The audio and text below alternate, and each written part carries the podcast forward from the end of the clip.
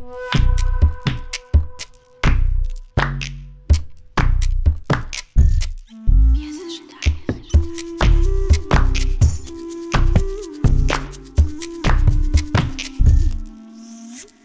Всем привет! И это очередной подкаст без ожиданий, подкаст без купюр, без масок. Здесь мы обсуждаем очень интересные, важные темы, обсуждаем их естественно, обсуждаем по-настоящему и обсуждаем то, что действительно нас волнует. И сегодня я выбрала тему, которой пронизаны последние полгода. Это смерть моей мамы. И я пригласила свою сестру, чтобы мы вместе порассуждали, пообсуждали и рассказали, как мы это проживаем. Сразу хочу сказать, что этот выпуск полностью не подготовлен подготовлен. Я не знаю, как он пойдет. И мы долго думали вообще, нужно ли это рассказывать. И все разы, когда это обсуждали, мы поняли, что это нельзя не рассказывать. Потому что то, с чем мы столкнулись, и я, и Дина в том числе, это тот опыт, про который мне, например, было вообще не найти нигде никакой поддержки, кроме как себя самой и Едины, потому что про это вообще не говорят это непонятно, про то, что показывают в фильмах, в книгах, это не соответствует тому, как это происходит в реальности. И, короче, мне показалось, что это будет интересно для нас, это обсудить и поделиться. И я думаю, что это будет очень полезно для вас, особенно для тех, кто уже переживал утрату, проживал горе, и для тех, кто, возможно, сейчас задумается об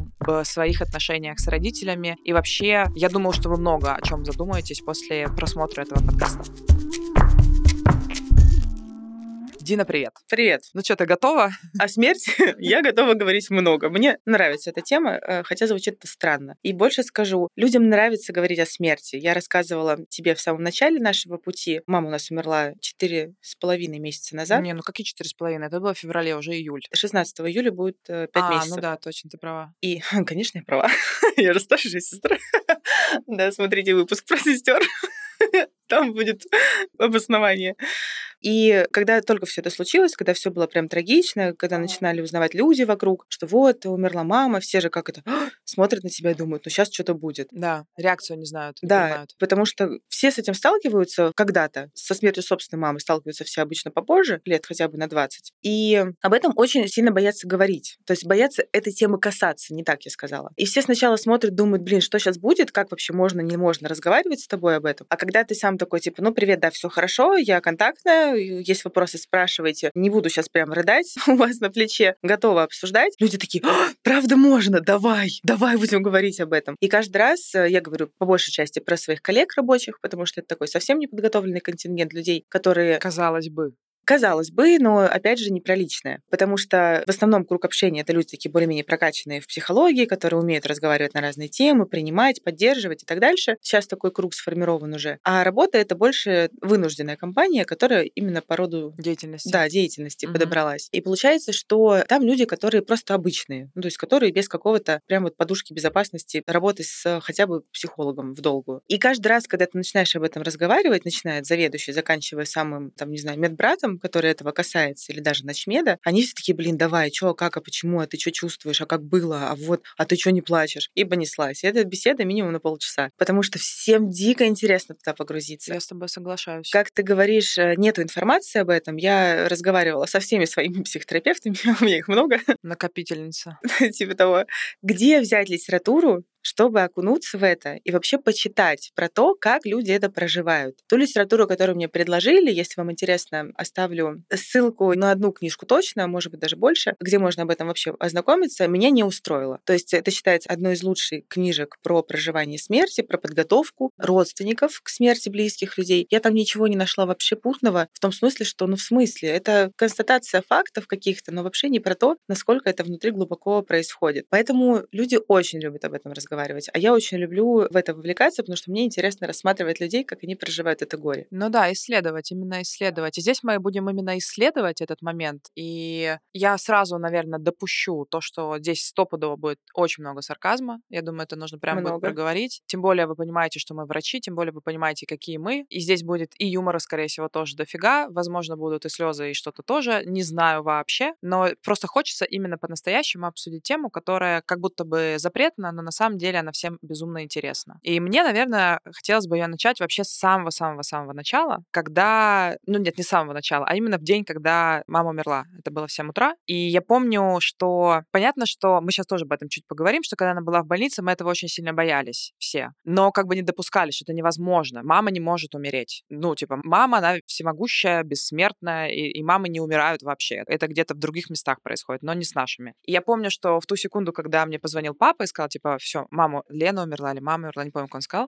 И я стою, вот я опускаю телефон, а нужно было в этот день ехать просто к ней в больницу. И я такая, сейчас будет пиздец. И не произошло пиздец. То есть я ходила по комнате туда-сюда, я стояла в спортивной форме, потому что я должна была пойти на тренировку. И я хожу по комнате, и я не понимаю, э, что делать. То есть я не кричу, я не плачу, у меня не какая-то не истерика, я не села и не смотрю в одну точку. Но ты начинаешь просто вот так как-то, я начинаю метаться, и я не понимаю, что должно произойти, потому что был страх в том, что как будто бы вот обществом, что ли, ну, принято, что чья-то смерть — это конец. И вот ты сейчас куда-то провалишься, что-то произойдет, и ты будешь сидеть, я не знаю, там 6 месяцев, полгода на кресле качалки где-то, смотреть в одну точку, и потеряешь вообще какую-то социализацию себя, всего-всего. А этого в эту секунду не произошло. Так же, как, знаешь, когда рождаются дети, все думают, что они кричат сразу. И что они симпатичные еще. Ну да, а, а этого не происходит. И тут вот произошло именно ожидание реальности, что это вообще не так. И вот с этого, наверное, началось вообще вот это исследование того, как это потом происходит. И мне вот интересна твоя первая реакция, как у тебя это было. Я скажу так, что нет ничего более ужасного, чем звонок либо с незнакомого номера,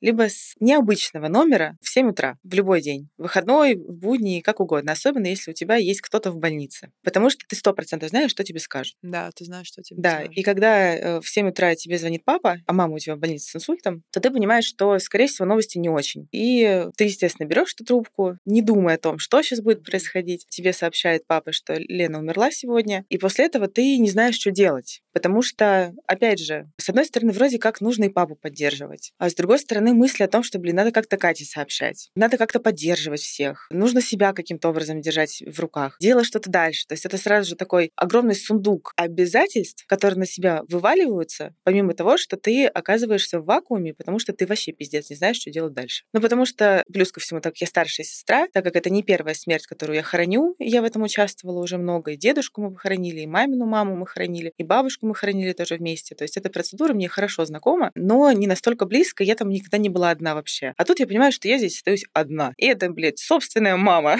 которая действительно бессмертна должна быть. Ну, потому что в голове даже при условии, что на подсознании, скорее всего, эта мысль в любом случае есть, а, и ты ее ужасно страшишься. И тут, блин, очень такой странный вакуум, потому что, с одной стороны, это решение, потому что страшнее всего в жизни ожидание самого худшего. Когда ты не знаешь, чем все закончится. И даже если это ожидание заканчивается самым худшим, но это финал, то у тебя такой, это произошло. И это, с одной стороны, облегчение, а с другой стороны, это пиздец тотальный, потому что ты теперь представления не имеешь, как жить в этой жизни без мамы. То есть ты превращаешься в человека, у которого больше нет мамы. Вообще. Никогда. И Навсегда. причем вот в самом начале, когда ты понимаешь, что это жизнь без мамы, ты не понимаешь, что это за жизнь без мамы. То есть это просто номинальная фраза. Вот в первую секунду это номинальная фраза. Типа, мама умерла, сейчас будет жизнь без мамы. Это знаешь, как вот тебе говорят, ты сейчас будешь есть ванильное мороженое. Ты знаешь, какое это мороженое, как будет хрустеть стаканчик, а как будет ванильное. А когда тебе Ну да. говорят, что жизнь без мамы, ты такой, а это как? Я помню это состояние, я его испытывала, наверное, раза два в жизни до этого. Не могу сейчас даже вспомнить, в какие моменты, когда у тебя все просто обрушается. То есть у тебя все, вся твоя душа, которая в тебе есть,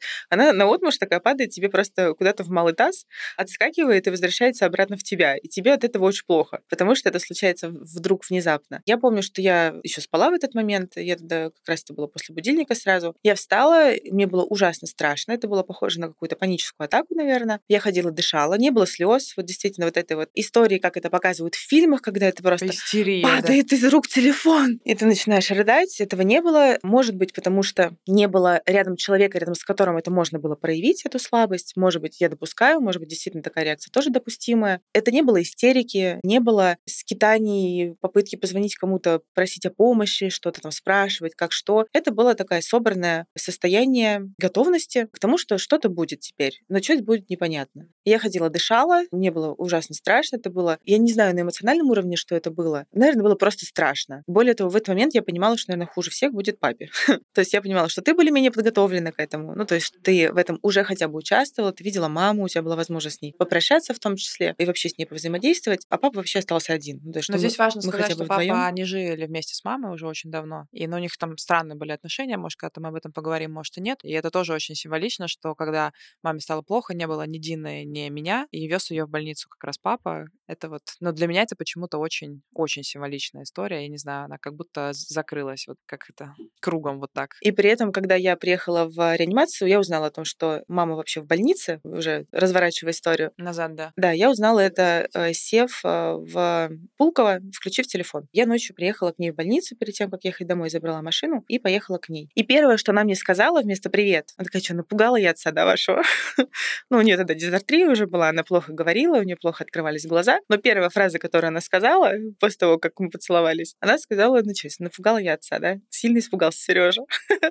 я думаю, вот ты, конечно, молодец. Ты тут лежишь просто при смерти с инсультом страшнейшим. А как ты, когда первый раз ее видела? Вот самый первый, первый, первый раз, когда ты зашла в реанимацию? Как ты, в смысле чего?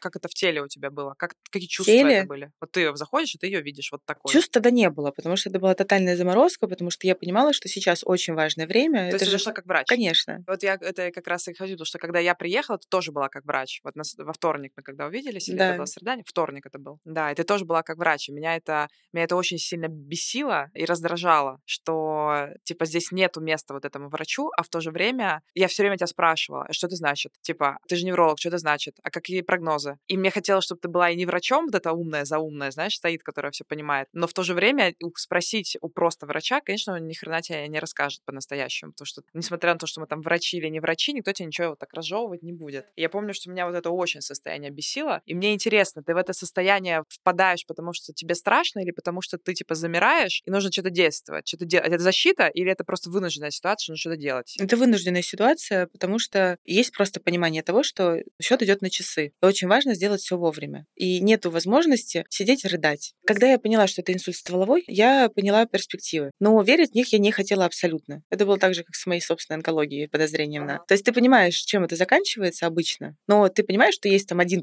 0,1%, ну, может быть, 5%, в которые можно попасть, что будет все хорошо. Я, чем дольше, естественно, мама была в больнице, чем больше прогрессировала ее симптомы, я понимала, что дорога обратно будет еще более длинная. Я понимала, что это будет пиздец. Но это будет откровенный пиздец. При этом, если обычно для меня болезнь любого человека из себя это типа, блин, да почему ж я буду должна в этом всем участвовать? Вообще-то у меня планы свои. То здесь у меня вся эта история, она очень здорово интегрировалась в жизнь. Я понимала, что ну классно, у меня ЭКО, заебись, я буду дома много сидеть, у меня будет все классно, мне не нужно будет ходить на работу, я смогу с мамой быть, я смогу ее реабилитировать, я прекрасно знаю, каким образом восстанавливаются все функции. Инсультная, да. Мы сейчас типа все быренько застабилизируем, то есть чтобы ничего не прогрессировало, пройдем все критические моменты и дальше будем восстанавливаться. То есть я понимала, что это, конечно, пиздец, но Ну, типа план действий. да, но я знала, с чем мы будем работать. Мне было важно, чтобы это остановилось. А чтобы это остановилось, мне нужно было, чтобы мне на бумажке написали причину того, что произошло, чтобы мне подтвердили либо исключили все опасения. Ну, то есть это чисто стратегия медицинская. Рыдала и расстраивалась я дома, когда или в машине, когда я садилась, закрывала дверь, выдыхала, и тогда мне было херово на уровне именно как дочки, у которой мама в больнице с инсультом. Но непосредственно в больнице я не могла себе этого позволить, потому что снова же не только ты спрашивала, что будет, спрашивала мама, а если бы я с мамой сидела и рыдала, то у мамы не было бы вообще возможности сопротивляться. Хотя, на мой взгляд, она сдалась, по сути, с первого дня. Сдалась или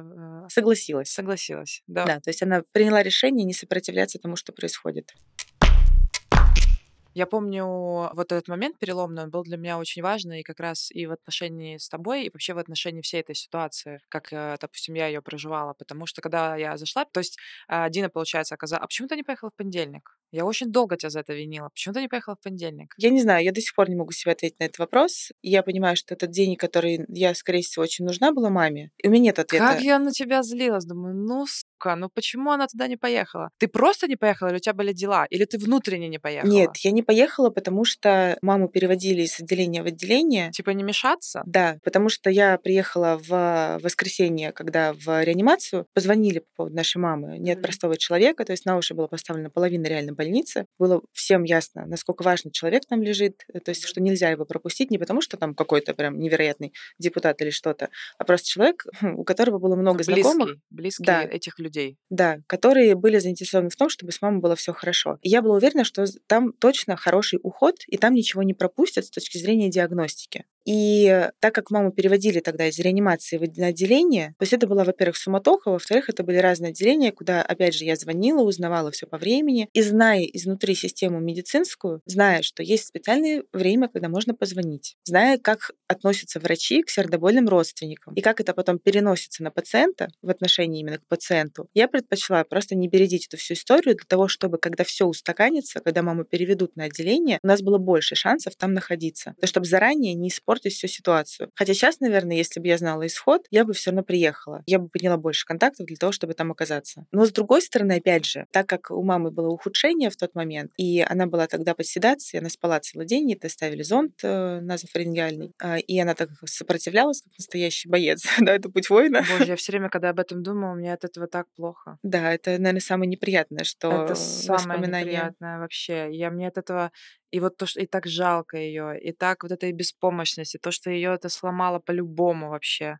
Ну, то есть это Да. вот я очень часто к этой ситуации возвращаюсь, она меня очень вот до сих пор триггерит периодически. Это основное, что меня триггерит, по крайней мере. То есть все остальное было ок. А, ничего себе, Но вот, э- основное. но вот эти вот моменты, которые именно доставляли маме дискомфорт, которые унижали ее достоинство как воина, вот это вот э, каждый раз прям коробит по жести. Ну, то есть хотелось бы, чтобы этого с ней не происходило. Да, да, да. Чтобы это было типа, ну, как бы окей, финал все равно смерть, но можно как-то более к этому подойти без вот этих дополнительных, Манипуляции. да, манипуляций. Вот за это я, я, наверное, себя тоже виню сильно, потому что если бы я там была, наверное, ей бы это переживать было проще. Но с другой стороны, я Но не не знаю. тоже не, Тут не такое знает. количество стратегий, это так же, как с МРТ, которое можно было бы сделать его более подробным. Можно было бы найти этот инсульт заранее. И что было бы? Вот в том и соль. И что было бы? И э, из этих всех моментов я вот так вот рассуждаю. В принципе, если бы я посильнее запарилась, то мама могла бы быть жива. Но, жив... М, но в каком формате ну, она это могла очень бы громкая быть жива? фраза. Ну, понятно, что громкая фраза, но э, вероятности, что она выжила, могло бы быть больше, теоретически. Но тоже важно, выжила в каком виде. В том и соль.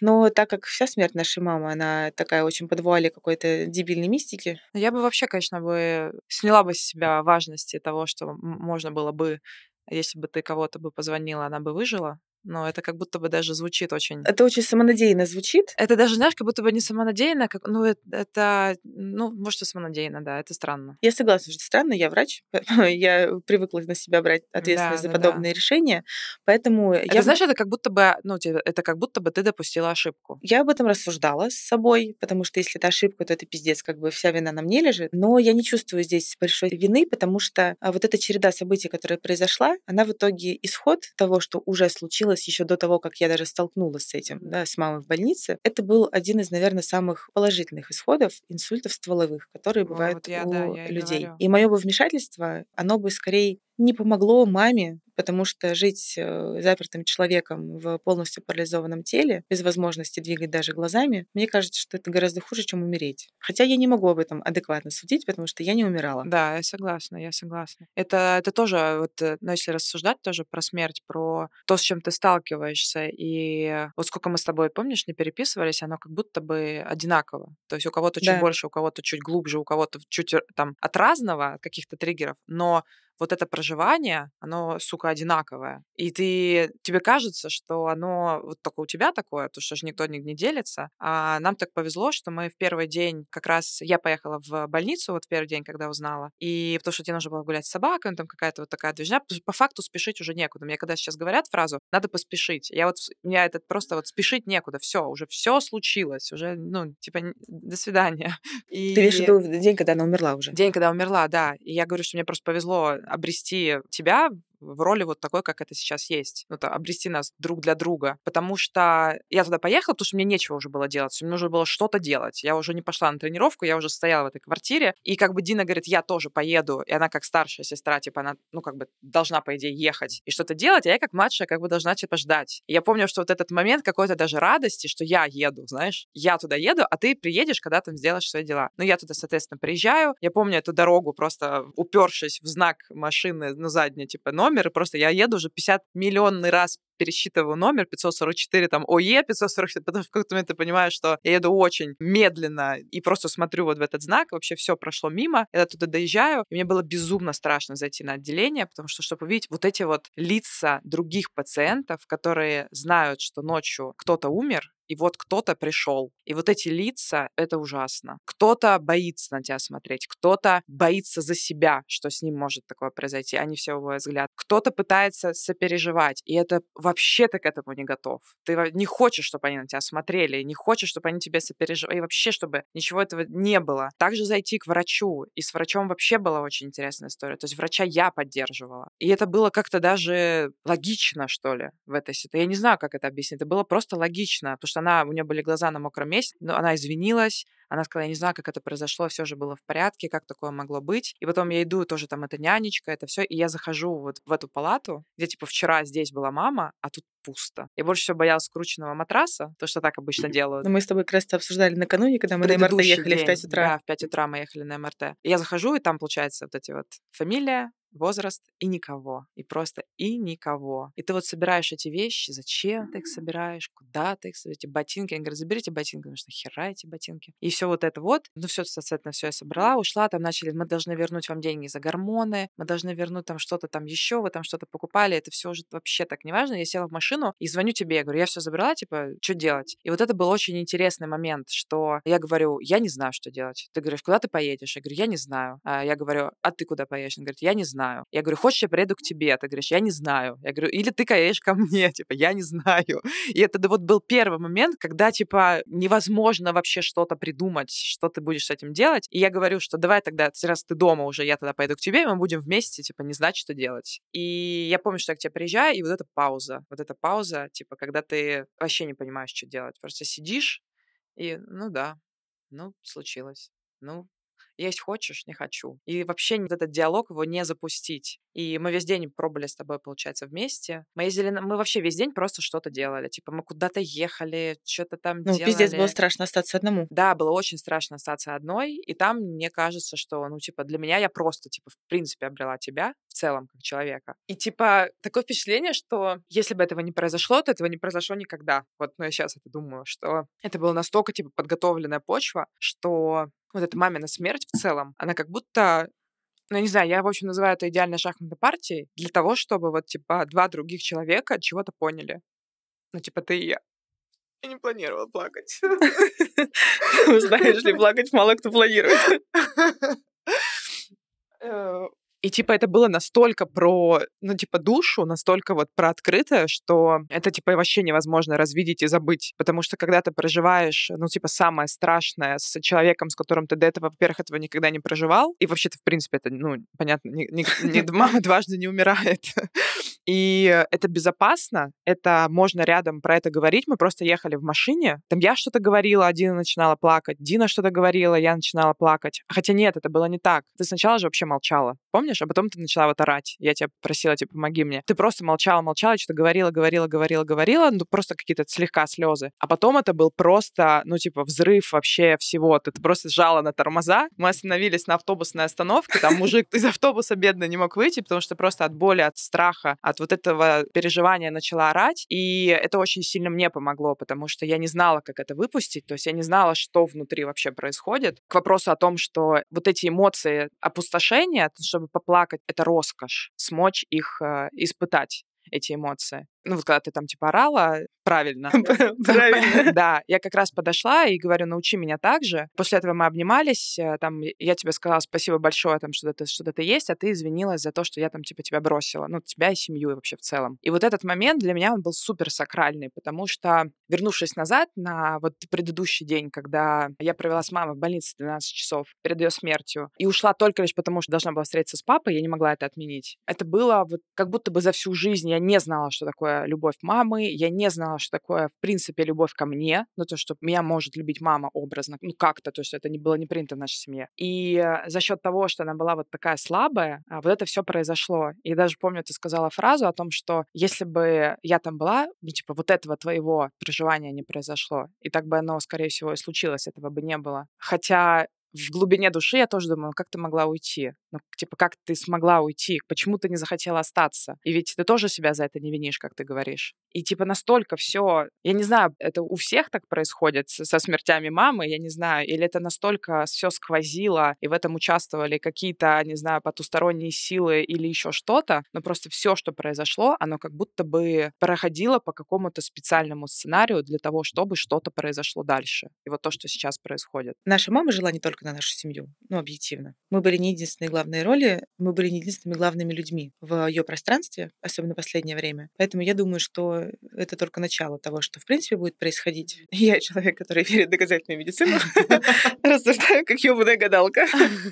А, но э, действительно в один просто момент в 7 утра 16 февраля жизнь настала вообще другая. И бесполезно отрицать, что все в жизни можно потрогать руками, скажем так. И вот в тот день, когда я ушла, э, я ушла на самом деле. Я анализировала впоследствии уже, почему я действительно смогла уйти. И почему я до сих пор себя в этом не виню. Да. Хотя я это поработала на психотерапии, потому что для меня это странно. Казалось бы, вообще как бы можно было бы последние часы жизни мамы побыть и с ней. А Но не, ты же как бы не знала А же. не делегировать. Я как бы не знала, наверное. Не знаю. Я не знаю. Я вообще уже больше ни во что не верю. И в себе тоже не сильно доверяю, потому что когда после МРТ там не подтвердился инсульт, который редко, правда, виден в бассейне вертебробазилярном, и когда я не настояла на том, чтобы сделали МРТ контрастом, чтобы посмотрели ага. на мелких срезах, чтобы там больше уделили внимания этому, хотя могла бы, потому что мы это делаем каждый, блядь, день на отделении патологии новорожденных, я прикинула, что это было бы как это была как будто бы не моя собственная воля. Ну, то есть я ну играла ну вот. какую-то роль, которую мне предложили, и я не стала сопротивляться. Таких ситуаций в моей жизни часто они повторяются, и я постфактум думаю о том, почему я вот как бы не стала конфликтовать и говорить, ни хера себе подобного, я хочу по-другому. Хотя обычно я вообще конфликтный человек. Я не иду на поводу у других людей, у событий, я наоборот иду всегда вопреки. А тут почему-то вот как бы так сложилось, и я пошла, пошла, пошла, и не стала никуда вовлекаться. И когда не нашли ничего, тогда я расплакалась. Потому что, с одной стороны, для меня это было облегчение, что ничего не нашли, а с другой стороны, я в голове понимала, что мы не нашли причину, с которой мы можем поработать. То есть нет решения того, что с мамой происходит. Поэтому исход может быть любым и в любой момент. И с одной стороны, это было как бы облегчение, а с другой стороны, это Лучше было подтверждение. что-то нашли, да? Это было подтверждение того, что я здесь не могу ни на что повлиять. На что контроля нет. Да, и тогда я не то чтобы даже поняла, а в голове была такая мысль, которая она много раз меня уже посещала, ввиду того, что я много смертей детей видела, и с родителями разговаривала, и про исходы разговаривала плохие. Я в очередной раз поймала мысль о том, что как бы ты можешь думать, что хочешь, но будет так, как, э, как все, будет. как будет, как мама решила. То есть тут э, моего решения, моего у меня нету, у меня нету разрешения и нету права вмешаться в процесс, который мамин, на который выбрал другой человек. Да, то есть мне как будто бы сказали, опять же, кто сказал, то есть у меня как будто бы появилось решение о том, что, пожалуйста, отнесись с уважением к тому, каким образом мама решила это все провернуть внутри себя. То есть это было полностью не моя история. Я ее могла только сопроводить. Причем эти осознания не пришли уже позже, когда я начала разбираться, в принципе, что такое смерть, как это бывает, э, о чем это бывает, разговаривать с людьми, которые это переживали, в диалоге с психотерапевтами это все работать. То есть это было просто про уважение к тому, как человек решил выбрать. И уходила я тогда не потому что, ну, с одной стороны, потому что я сделала все, что могла, как человек, который принимает решение об обследовании мамы, да, мы переселили в отдельную палату, мы сделали все исследования заплатно супер быстро, то есть то, что нужно было ждать через сколько-то времени. Сдали всю кровь, которую было нужно набрать. Я договорилась э, о том, чтобы маму не кормили, потому что ей не хотелось, чтобы ее кормили. То есть вот эти все организационные моменты я разобралась, я поговорила с доктором, мы нашли общий язык о том, что она со мной общается не как с э, ребенком мамы, а как с э, врачом, то есть что со мной можно об этом разговаривать, что я готова. И я как бы закрыла все эти вопросы. А дальше уже в контакте в какой-то, то есть я посмотрела на маму, увидела, что ей стало лучше, что она разговорилась, что и настроение более-менее ничего. То есть для меня стало более-менее понятное состояние. И дальше я понимала, что мне там особо делать нечего. Это во-первых. А во-вторых, я взвешивала, насколько я могу отменить все планы. Конечно, я могла их отменить и остаться. У меня на этот э, день была запланирована УЗИ у гинеколога, А-а-а. протоколе обследования к ЭКО. Я прикинула, даже не прикинула, это было рациональное решение, потому что я не могу себе позволить это прекратить потому что это очень важно. Угу. Потому что этот э, вектор моей жизни настоящий, он не менее важен, чем мамина жизнь. Я здесь выбрала больше, скажем, себя, Себя, да. чем маму. Мгм. Но выбрала это сознательно. Мгм. А без а, вот этих вот чувств вины, что да как, да я, да себя, да в этот момент, да я могла бы, могла бы. Но я поступила тогда иначе, и до сих пор у меня чувства вины по этому поводу нет. Хотя я туда возвращаюсь достаточно часто, и каждый раз думаю, да ну где-нибудь можно уже вот это, чтобы я там, ну хоть что-то вот там, не знаю, было. Нет, я в себе пока этого не нашла, ни с психотерапевтом, ни сама. Ни в практиках никак, ни в медитациях, ни на холотропе. То есть вот нет. Я не знаю, почему так.